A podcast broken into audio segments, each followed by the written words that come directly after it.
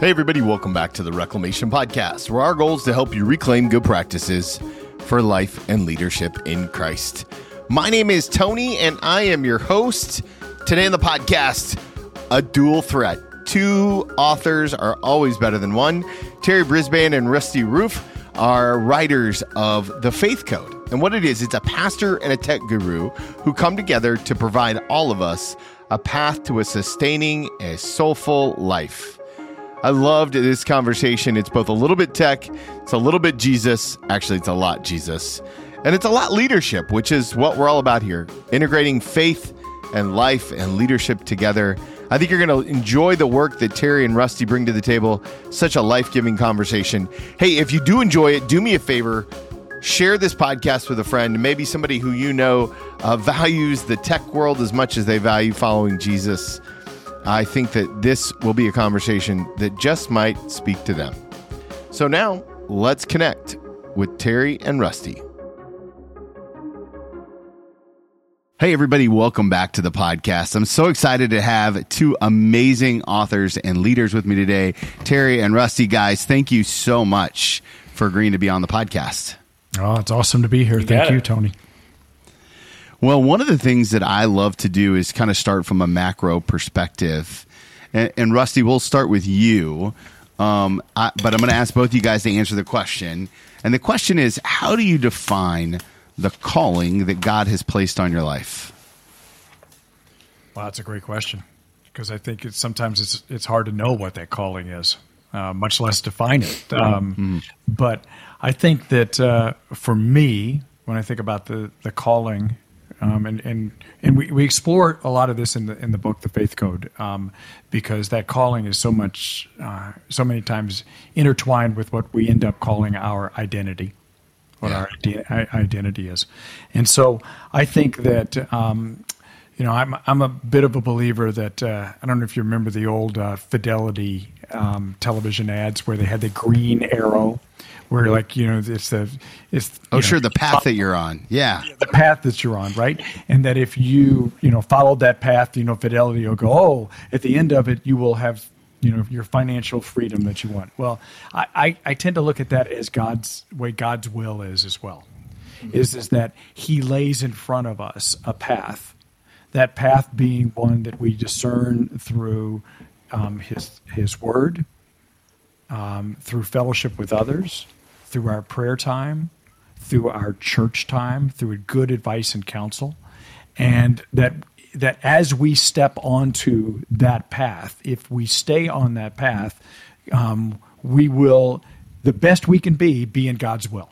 Mm. That, that we will be in God's will, and inside of that will be this this direction that we go, which will take our talents, our skills, the intellect that we've been given, the emotional quotient that we've been given, our ability to relate and communicate with others, and God will reveal how those things can come together, which ultimately would feel like our calling.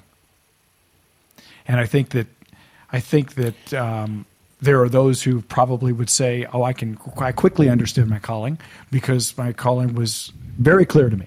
That God spoke to me and said, I'm supposed to be this or do that. And then there are others of us that walk on that path the best we can that God reveals and says, I've called you. Come follow me, because that's the voice that's in front of us. Come follow me, um, and I will reveal to you what I would wa- what I want you to do with all that that you've been given. And um, so you know, to say that there's a very clear definition for me, um, it, it, would be it is the process of following hmm. and listening and discerning, and and at the end, somewhere along in that in that way, we feel called. I love that. I love the idea of like that uh, joyful obedience is the word that I was thinking about as I was hearing you talk about it. Uh, Terry, what what about you? Yeah, I mean, I'm going to look at it from the uh, flip side.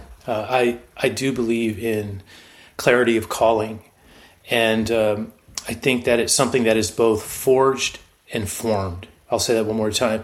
Something that's both forged and formed. it's something that that happens frequently when we are following the Lord.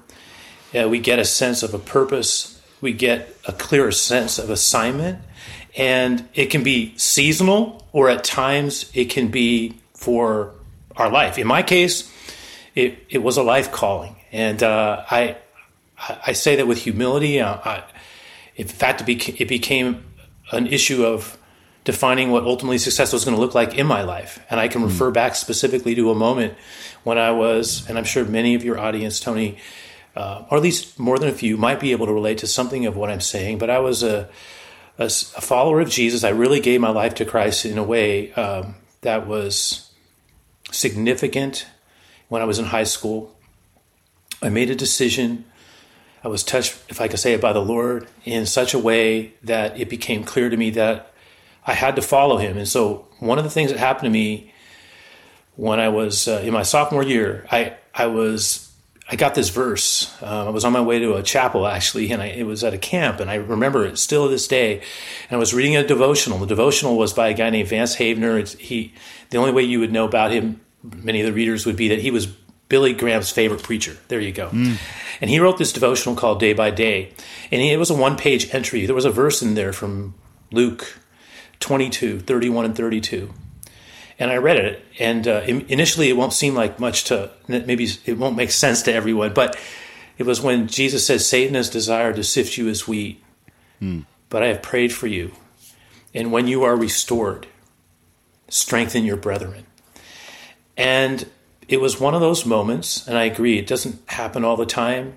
It very rarely has happened in my life, but it was really clear to me the Lord, that phrase, strengthen your brethren that that became a key word in my life. And it was almost as if I walked away from that moment with an understanding that I could succeed, I could prosper, I could achieve. And if I failed to honor that word, I would be a failure. But I could not necessarily have success in the eyes of other human beings or maybe even how culture or society views success. But if I honored that word, a commitment to strengthen your brethren. Um, if I did that faithfully, albeit imperfectly, but if I sought to honor that as the priority of my life, then in the Lord's eyes, I would be a success.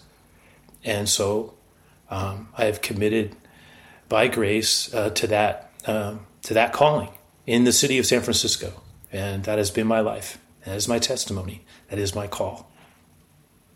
That's so good. I, I really appreciate that. And uh, it, it's a great transition into my next kind of question is you, you guys both live and do ministry and work in San Francisco. Uh, it's it's not known for being one of the most friendliest cities to Christians. Uh, what's it like um, being a little bit of an anomaly, or or maybe you maybe I'm wrong in that impression. Like, give give us kind of the background, uh, Terry. We'll, we'll start with you first. Sure. What what is um, what is the the work that is you're happening in in San Francisco, and how might it be different than you know? I, am in Ohio, so yeah, yeah. I'm not. I'm you know it's a little bit different, right? Yeah. Like, uh, so I I'm kind of curious. Yeah, I mean it's a fair. Everybody, I've, mean, a lot of people are curious about San Francisco in the, in the news a lot, and in the entire San Francisco Bay Area and Silicon Valley, of course. Rusty's a little got a little more expertise on the Silicon Valley. I am a San Francisco native, born and raised here. It's where I've done all my ministry all my life. I will say that uh, San Francisco is a unique environment to do ministry. If I were to make an analogy to a field that you work in, um, I would call it a field that has many rocks in it. Mm. It's full of rocks, and uh, you have to be okay. You just can't scatter seed and expect it to grow. It, it it requires a different kind of nurturing. I look at it like a call as a missionary, and I'm sure that more and more of America is becoming like that. I don't think it's unique to San Francisco. San Francisco ten, tends to be a, a kind of unique um, urban you know, I will say it's, it's an influence. It has a high leverage of influence, both in the arts and uh, politically. Uh, it, it, does, and it sets a tone culturally, often for the nation, and not always in a good way. But it is a mission field, Yeah. And it's a place of where I've been called uh, to live and operate. And as long as I've viewed it through the lens of being a missionary, I've been able to do fine. Uh, the minute I see it, other than that, uh, a spirit of anger could easily come upon me. Um, I can disconnect from my responsibility of of loving the city, which has not always been easy for me to do. Sure. So I, I, I can I can speak more, but at least that's the beginning of an answer for yeah, you. Yeah, that's there, great. No, uh, Rusty, I'm I'm interested to hear your thoughts specifically Silicon Valley, but I would also be remiss if I did not note for the listening audience what a big Purdue guy you are, especially given the fact that Ohio State plays Purdue this weekend at Purdue, and every Ohio State every Ohio State coach loses one game at Purdue Uh-oh. in the, in the last three coaches. This has happened, and so I, I, you know, as being a big Ohio State fan. Because that's the best pro team in Ohio. Um, like so the I, Ohio State, the Ohio State University. Um, so I I wanted to give everybody a little bit of context that you haven't always been in Silicon Valley. You're a big Purdue guy, but also you're sure. doing like you're double ministering to kind of uh, Silicon Valley as a Christian in San Francisco. So, what, what are your thoughts on the the ministry field uh, and how it kind of all connects? Yeah, well, thanks. Thanks for the shout out to my Boilermakers. I was I happened to, to have the honor of being there in 2018 when the big upset number two took you. That was a down. tough one. tough one. that was that was fun. That was fun. That was fun. Um, so I moved. I moved to Silicon Valley um, out here um, 25 years ago. Um, in fact, coming up uh, the anniversary at the end of this month, I started my wow. job at Electronic Arts, and uh, just to give context to that, that was the same year that Google was funded. Wow. So, so you know, sometimes we think, wow, you know, these these tech companies they've been around forever. Well, not really. You know, um, so I, mo- I moved here and um, you know, one of the first things that my wife and I started to think about was, uh, you know, where would we where would we go to church? You know, and and we looked around, and the you know the churches were okay. They were okay. There were some good churches here and there, you know, um, but we were we were looking for something, and I guess which what we called it back then was very much what, what felt like the Willow Creek churches were. Um, something that was seeker friendly, yeah. that um, that that felt uh, in tune with what the culture of the community of, of the area would be, as well at the, at the same time be excellent with music and arts, and which I care a lot about, visual and performing arts. And, and it was very, very, very fortunate um, to have stumbled, really, literally stumbled hmm. upon Cornerstone. Um, we just happened to be driving around and see a long line out on a, uh, a weekend afternoon. Uh, and I'm, i look at this long line of people, and they're, they're all cool and hip looking. And I'm like, what is that? What's mm. that? And um, and I said to my wife because I'm a little bit uh, like the guy that uh, what Victor Hugo always says the most. He always said the, the most interesting thing is the sound on the other side of the wall you know, so I'm one of those guys, you know, that like, what's the other side of the wall? What's over there? And, um, you know, I said to my wife, I said, "There's something going on there. That look, look at the, look at those people." And then the next day, there was an article in the San Francisco Chronicle about the Generation X Church um, being Cornerstone, and it happened to be one of Cornerstone's um, uh, media and arts presentations that they were doing for Easter, and and uh, we went, back and visited and never went anywhere else. But uh, I digress. So let me let me tell you what it felt like when I first moved here. When I first moved here, um, the idea of speaking about your faith, just in, particularly in the workplace, you just didn't do it. I mean, it was the same as you didn't talk politics. You know, you, um, you didn't talk in, in the workplace believe it or not, for those of uh, listening that are not that are that are not old enough to remember, there was a time when we did not talk politics in the workplace, um, and religion was the same way. So you didn't talk about your faith. Um, but things began to change, and I think the thing, the reason that things began to change is because Silicon Valley, now including San Francisco, because that's the redefinition from San Francisco all the way uh, all the way down the valley, um, is f- is filled with innovators. Hmm. And innovators are people who are creative. They're people who are are looking outside of themselves and, and looking outside of, of where they are to say what could be next. And they're futurists and they're they're designers and, and they're they're artists, which was kind of like what we understood Athens to be at one time, right, in Greece. And what occurred in Athens, the same thing I think has happened here, which is people start to begin to think outside of themselves and outside, and, and, they, and they start to look for, well, what's my purpose? What's my meaning? And as as times changed, and there was a there was a moment, and the moment was when um, a group from Google a, a Jewish group wanted to convene. They wanted to have a faith group at Google.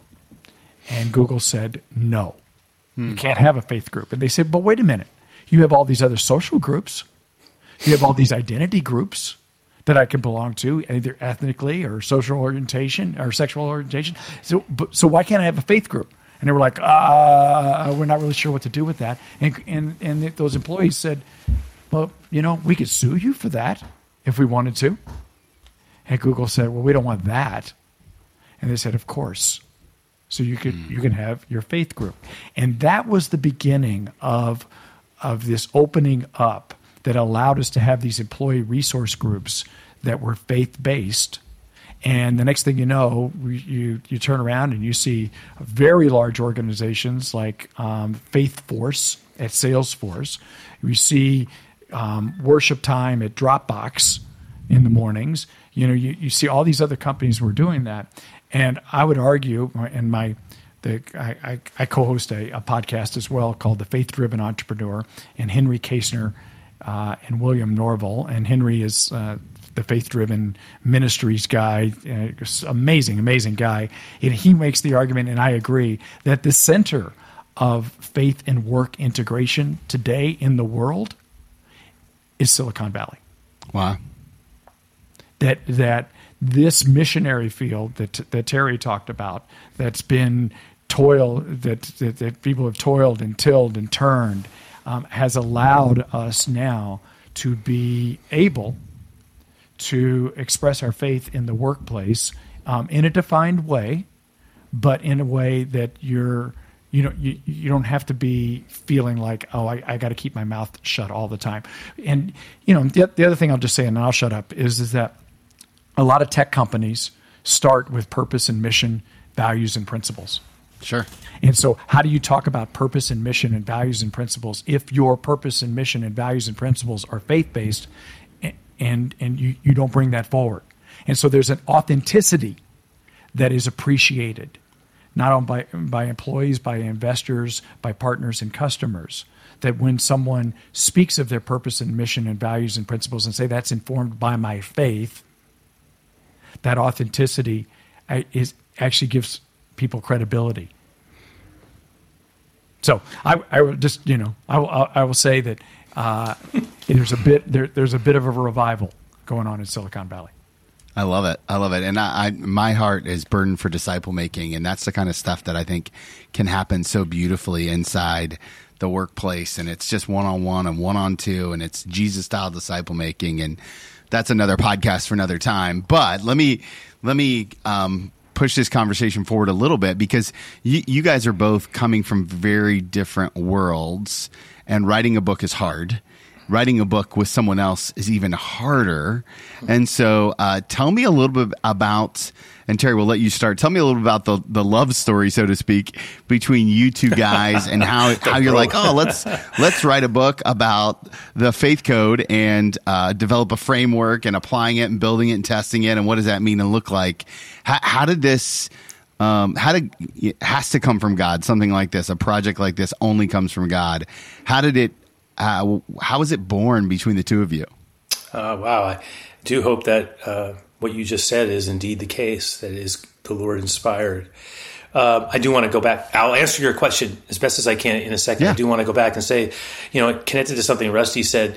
So many, so many years have passed since we were the uh, the um, uh, cool and young church. Now we're the uncool and the old church. So I just want to make that really clear. Uh, that gives, I think, a little bit more. We're not all like Rusty. Uh, he, we're not. We're not. We're, we're a little different. Uh, I'll throw myself in the everyday Joe category. Um, yeah, I don't go to Purdue. No, I'm kidding. I'm kidding. I'm kidding. I'm kidding. Um, I'll just go back here for a moment and answer your question. I mean, this is part of. I think even this that exchange right there is part of the story it, we we come from different different worlds, but at the same time, there's this huge commonality. One of the things about Rusty that I love the most is, you know, he loves he he understands the world of technology. One of the things the Faith Code book will do, by the way, in addition to the principles of, of the Scripture, the teachings of Christ, leadership things that are talked about, life application stuff, which is is full of, it will also give you a working knowledge of certain basic technical technology term terminology, things like coding and, and such, really helpful in that regard. But Rusty and I come from different perspectives, but we forged a relationship over the years that was um, it wasn't just a pastoral relationship with me pastoring him; it was a friendship. Uh, I had a respect for him because of the experiences that he had in the marketplace, both as a, a significant, uh, you know, player in technology. Um, you know, he, he had a great role in EA, as he mentioned. He was PepsiCo before that, HR guy there. Um, but then he also, I watched him transition into a CEO responsibility and uh, also involvement in the arts. I, am not trying to make this a bio on art, Rusty. I'm just giving some context to the answer. And uh, all of those things overlap with many of my passions. And of course, I have a, a pastoral heart. I have a, heart of, of, like I said, a missionary in this city. And I think we forged the relationship first. We had another brother uh, named David Brickner who was part of our little coffee uh, accountability crew. And uh, you know, he, he works with Jews for Jesus. He's their executive director, and that's an international ministry that is actually right now, at the time of this recording, oh, immersed yeah. in you know everything that's going on in Israel and uh, Gaza. But that relationship is what forged these concepts over the years and allowed them to ferment to a point where we we finally got to a point where we we tried a few things. Uh, we did a series. Uh, together and we thought, you know what? In the right scenario, this could be a blessing and it could actually be the foundation framework for for a book. And so that's kind of the beginning um, catalyst for the faith code and it, it, it, was forged out of that relationship and the, the, different backgrounds that we were coming together. I go, I could bring in a lot of things from a biblical perspective, a lot of things that have to do with relationship and leadership work. You can bring things in from the marketplace. There's overlaps, of course. Um, Rusty has a lot to say about just you know real world engagement with our faith. Um, so yeah, created a, it, it, was either something that's going to be a blessing to a lot of people, or some people are going to go, ah, you know, that's not for me, you know. But for those who it hits with, it'll it'll overlap into a unique space. Tony, that, that space has to do with the idea of having a biblical grounding, leadership informed approach, but at the same time, real accessibility in the marketplace and the workplace, the challenges around technology. Hey guys, just pausing this conversation with Terry and Rusty to remind you to sign up for our newsletter. That's right, the Life and Leadership newsletter comes out every single week. It's designed to help bring you some deep thoughts about what it means to walk with integrity as you lead others. You can go to our website, follow the number two leadcoaching.com. We've got a quiz for you to fill out about uh, evaluating where you are in your walk. And if there's anything I can do to help you with that, please don't hesitate to let me know. Now let's finish up this conversation with the authors of the Faith Code. Go back to go back to your uh, first question about calling. Let, let, me tell you something that I felt called to do, and uh, and it relates to your question here. Is I felt called a long time ago. I'm a church guy. I love church. I think church, you know, is uh, is so important, and I, I, I it, it really bothers me when I see people who go, oh, you know what, I don't really need to go to church. I, you know, I can I can have a good fellowship with the Lord, you know, on my own. And, you know, I got some buddies and we, you know, yeah, we, we pray over our golf game on Sunday. I mean, you know, it just it, it, that doesn't work for me, right? I, I think that that's that that's not what the Scripture tells us that we're supposed to do. So I'm a church guy. Um, I I felt called over the years to say, look, I get a front row seat in this technology world. I get mm. to see because of the people that I hang with and the companies that I interact with. I get to see not only what's happening now, but I get to see what's coming and try to figure out how can I take that and be somewhat of a Rosetta Stone and say, how do I translate that to those that could use that technology that might not see it for years to come, but if, if they get a preview of it, they might be able to be ahead of the curve and to be able to be in a church um, with Terry as the pastor who is open to those things it's been a real blessing for me, and it's allowed me to be able to. I, I remember years ago going to Indiana, Indiana Wesleyan University and speaking to I don't know, if there must have been 150 pastors there about digital church what digital church was going to look like. And, you know, there were a lot of eyes that glazed over. They were mm-hmm. like, oh, come on, you know. And then I remember, you know, bringing that back, you know, and talking to Terry and his staff about it and going, oh, well, maybe not now, but in the future, I can see some of those things happening. And one of those things was like, you know, maybe someday there'll be a thing called an online campus, and we need an online pastor for something like that, right? And, you know, now look what's happened, you know, post pandemic, you know, what churches have had to do to adapt and, you know, and have online campuses with online pastors. So I'm not saying I'm prophetic. I'm just saying that I got it. I get a chance to do that and and to see those things and then try to bring it back to the church and this concept of the faith code that re, that grew out of this me seeing the beginnings of what was going to happen with platforms and applications because you know really it hasn't been that long ago because we're just only 20 years that we've had this thing in our pocket called the iPhone you know, that an application showed up after that, that I began to speak about are you building your life as a platform or an app? Hmm. And I actually went back to Purdue and I gave this talk. And it really resonated because people were going, wait a minute, I understand a platform, a platform and a framework that's dependable, that's consistent. You know, that's something that you can build on that, um, you know, you can rely upon And these apps. Oh yeah, I get that too because they come, they go, they they crash, they get wonky, you know. They, and and and which one am I? Am I building my life as a platform or building my life as an app? And and and it resonated with people. And you know, I shared that with Terry and David, and you know, those are seeds. And over time, we did a 12 part series on life apps where, wow. he, where, where he taught and I did video segments. And then that evolved into, wow, we've done all this work. We should turn it into a book, you know? And then it's, and, that, and, that, and here we sit. And, and it's a long winded answer, but I also want to encourage those who are listening. I know, I know we have pastors and we have non pastors. Um, the relationship that can be forged between someone in the marketplace and someone in the ministry that one plus one can equal three hmm. is a powerful thing. And too many entrepreneurs that I know um, and business people go, well, they don't speak my language. They wouldn't listen anyway. I'm not going to do it. You know, and, and we get hesitant. And we're, mm-hmm. and as entrepreneurs, we're like, well, we're, we're disruptive. We're the ones that's supposed to, you know, change the world quickly. And, you know, they don't move fast enough. And so instead, we just sit there and we don't bring our, our skills, our talents, our experiences to the ministry place. And I will tell you that there are pastors who, while they say, I want business people to come forward, you know, they don't understand what they're talking about when they do come forward, right? And so, you know, there's this gap that happens, and yet they both coexist. But there's, but if we can put them together, amazing things can happen.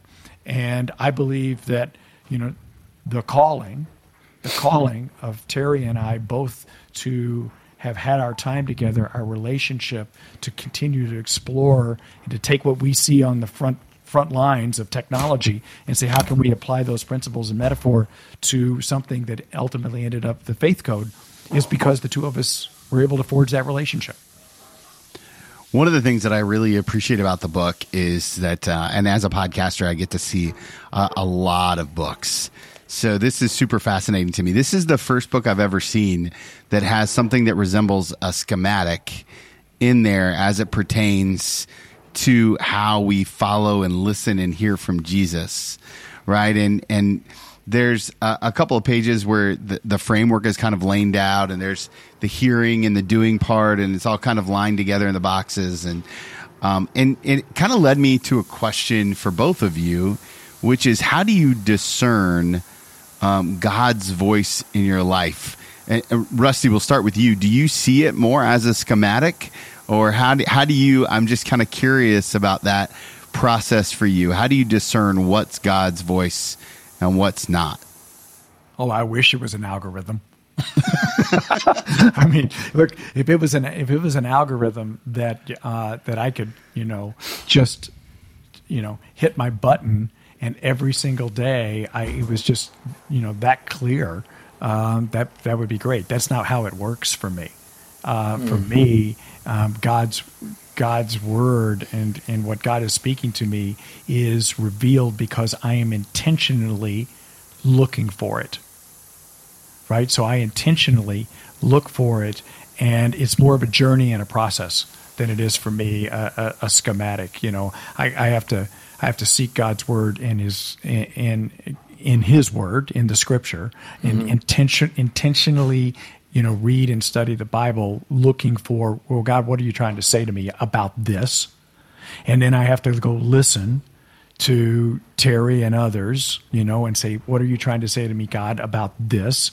and then I in in fellowship, you know, ask others for advice. Why is advise and mm. counsel? What you know, what do you think God is saying to me about this?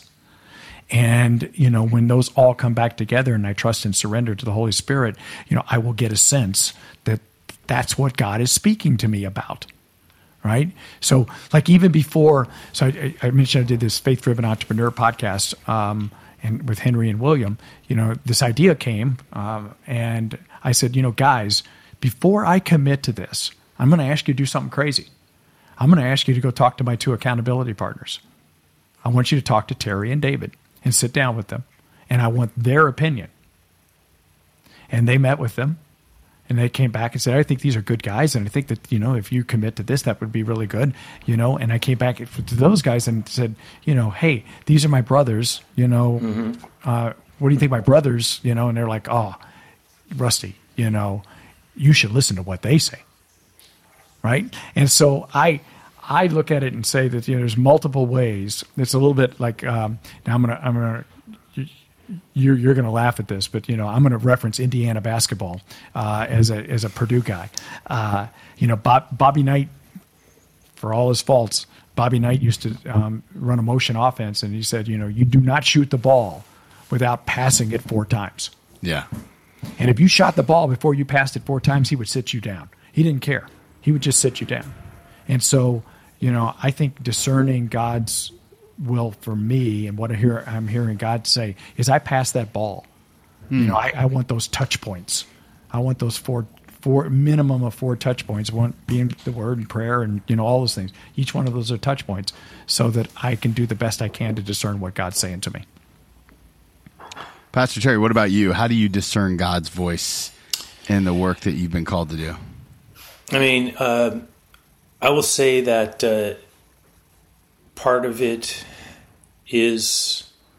I'm, I'm going to use the. I'm going to use these two words. Don't don't. I hope they don't mislead anyone.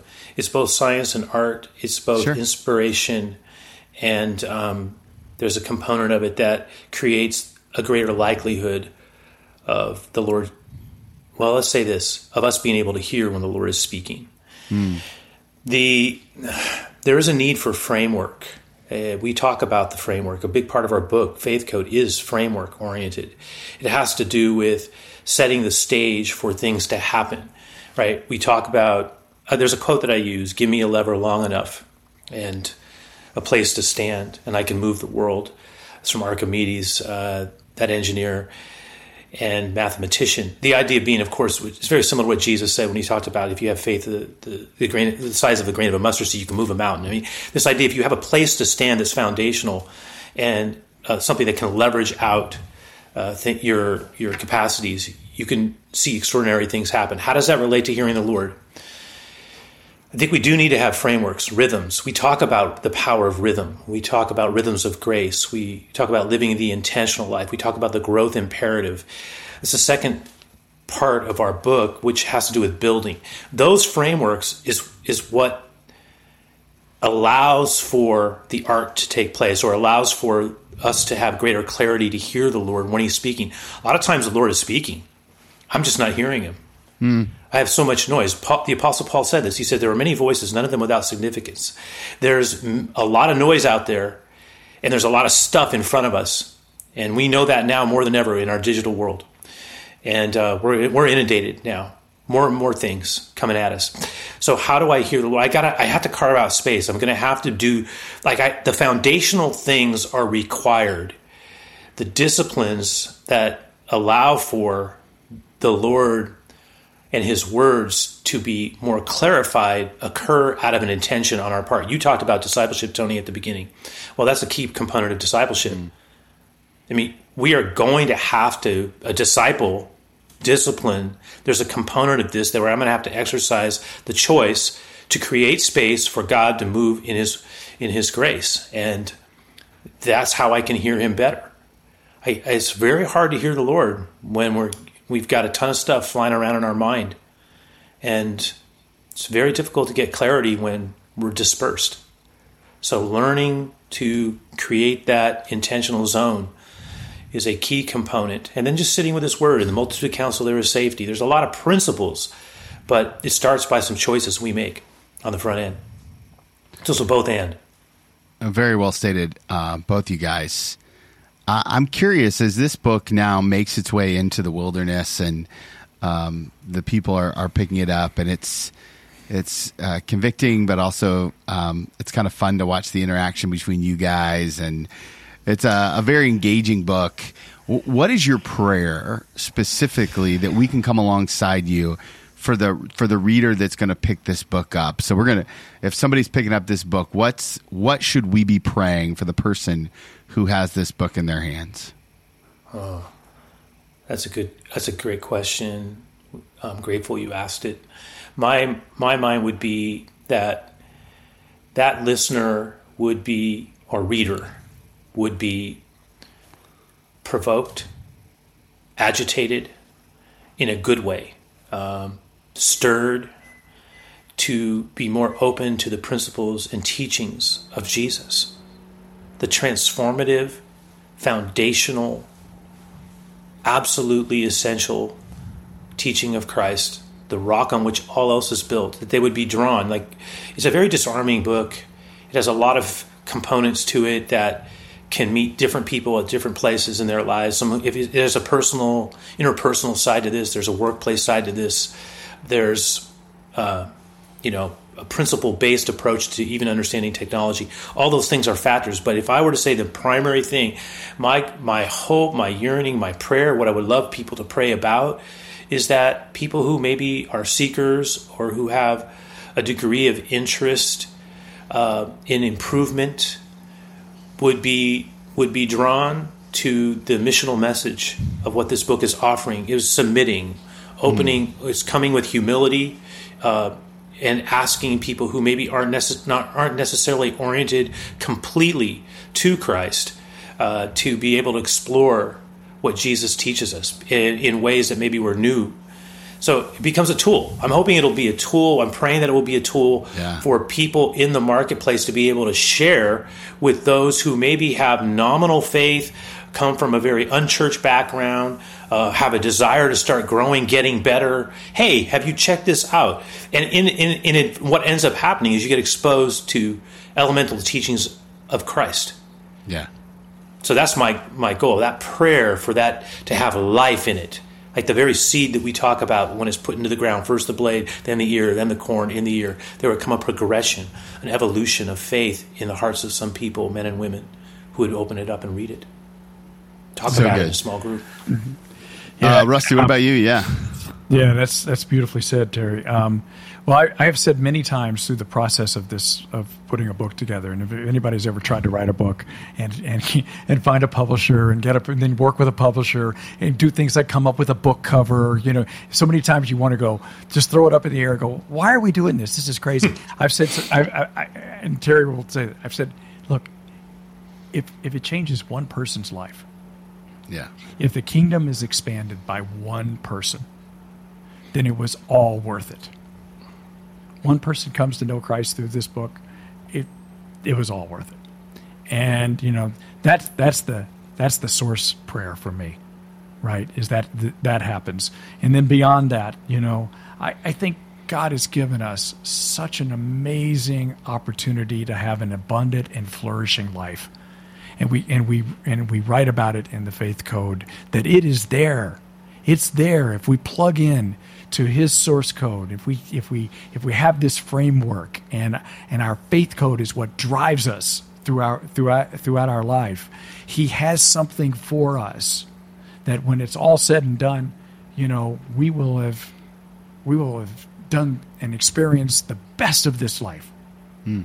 and that's my prayer for the book is that somebody will pick up and they'll just get even if it's one little thing out of it you know, that, that leads them towards this more abundant and more flourishing life, um, then I think we did our job. I think I think we did what uh, what God asked us to do. Amen. Uh, okay, I have one more question for you guys. Uh, but before I ask it, I know that my listeners, podcast family, they're going to want to connect with you guys all over the interwebs. Where is the best place to learn all things uh, Faith Code and what God is doing through Terry and Rusty? So we, we have a website. It's thefaithcode.com. So name of the book, Faith Code, the Faith Code, thefaithcode.com. Um, that's a place to plug into the book and to, and to plug into us. Um, and, uh, you know, we encourage people to go there and take a look. And, um, you know, and I'll tell you, I'll tell you something else that, that that's helpful, um, not only for the book, but I think for us is, you know, when you when you read the book, whether you like it or you don't like it, we'd love for you to review it. Sure. Because, um, you know, I think people in today's world, you know, they, they go, well, is this is this something that I should explore or not explore? What do other people think? Uh, and you know, just be authentic and on, and honest in your reviews. Um, but you know, that would be really helpful for us because you know we're reading them as well. Uh, but yeah, plug into us with thefaithcode.com, and that's where to find us. And then you know, you can obviously Google either one of us, and you know, find plenty of stuff about us as well. Okay, guys. Uh, last question I always love to ask people. It's an advice question. Um, and I'm going to ask you to go back in time and give yourself one piece of advice, except I get to name the season of life that you're in. Hmm. And so uh, I'm going to ask you guys. Uh, I, I, was thinking about, man, where where do your stories both intersect? Where are the moments that you guys showed up at kind of the same place? And so I, I know it didn't happen on the same day, but I'm, I'm going to ask you to go back in time to the very first day, the end of the very first day where you walked on campus at your local church there in San Francisco. Right? If you could go back in time and sit knee to knee with that younger version of yourself, look him in the eyes, hold his hands, and give him one piece of advice about the journey that God was going to put him on. What's the one thing you're going to tell them? Let's let's start with you, Pastor Terry.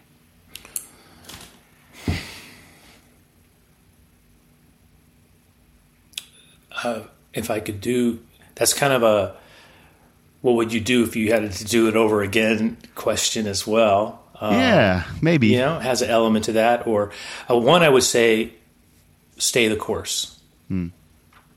Um, through the winds of change, seasons shift, people hurt us, we hurt people. Don't get bitter. Uh, stay soft before Jesus. Um, run the race with patience that is set before you. Don't turn to the left or to the right. Hold the line. People need islands of stability, and you're meant to be one of them. So be faithful. Do your best by grace. Hold the line. Stay optimistic. keep growing. I love that. That's so good. All right, Rusty, what about you? Um, my advice to that younger self would have been to be way more courageous with your faith. Hmm. Um, and I, I would t- I would tell you that uh, I lost many years that uh, people that I've worked with, that I've known, that wouldn't have any idea that I was a believer, hmm. follower of Jesus. We just wouldn't have known. And it wasn't because, you know, and I look, I, I, I, far from perfect. So there was probably plenty of times where people would have looked at me and said, uh, "Oh, well, his actions they would be diametrically opposed, you know, to what I thought, you know, somebody who said that they they were a believer would be." Um, but you know, I think I missed a lot of years and a lot of opportunities uh, that that God actually had placed me in places of influence. That had I been more courageous um, I would have uh, I would have made more of an impact. And you know, I, I guess I get to answer to that at some point uh, for that. But you know, there there I, am just so happy, you know, in my own life that the mo- the moment I, I, flipped that switch, and it was actually when I became a CEO, because when it, I became a CEO, uh, the buck stopped with me. Yeah. I was the shadow of the leader that other people were looking to to to aspire to be. And well, this, if I if if I want to be that someday, I've got to be like that guy. Um, that that's when I flipped the switch and said, "Hey, you know," and I, and I heard God say, "If you don't do it now, you're never going to do it." And but I wish I'd done that earlier. I wish I had. Amen. That's a good word, guys. Uh, I'm very thankful for the generosity of time today and for the work that you guys are doing to build the kingdom. Thank you guys so much for being so generous with all that you guys have. Man, what a fun conversation with two really smart guys. I love the way they talked about staying the course, about disciple and discipline. A lot of the things that I really enjoy, they're on board with. so, you know, that's always a fun conversation with me when people enjoy talking to me about the things that I enjoy talking about. So, anyway, guys, I'm so thankful for you, thankful for these two incredible authors. Follow them on LinkedIn or on Instagram. It always helps when the authors feel the love. Well, guys, that's it for me today. Thank you guys so much for all that you do to support the podcast. Without you, none of this would be possible. As always, I'm incredibly easy to find at TW Milt on Instagram, LinkedIn. Follow the number two leadcoaching.com, my website. And remember, if you want to follow Jesus, you must be willing to move.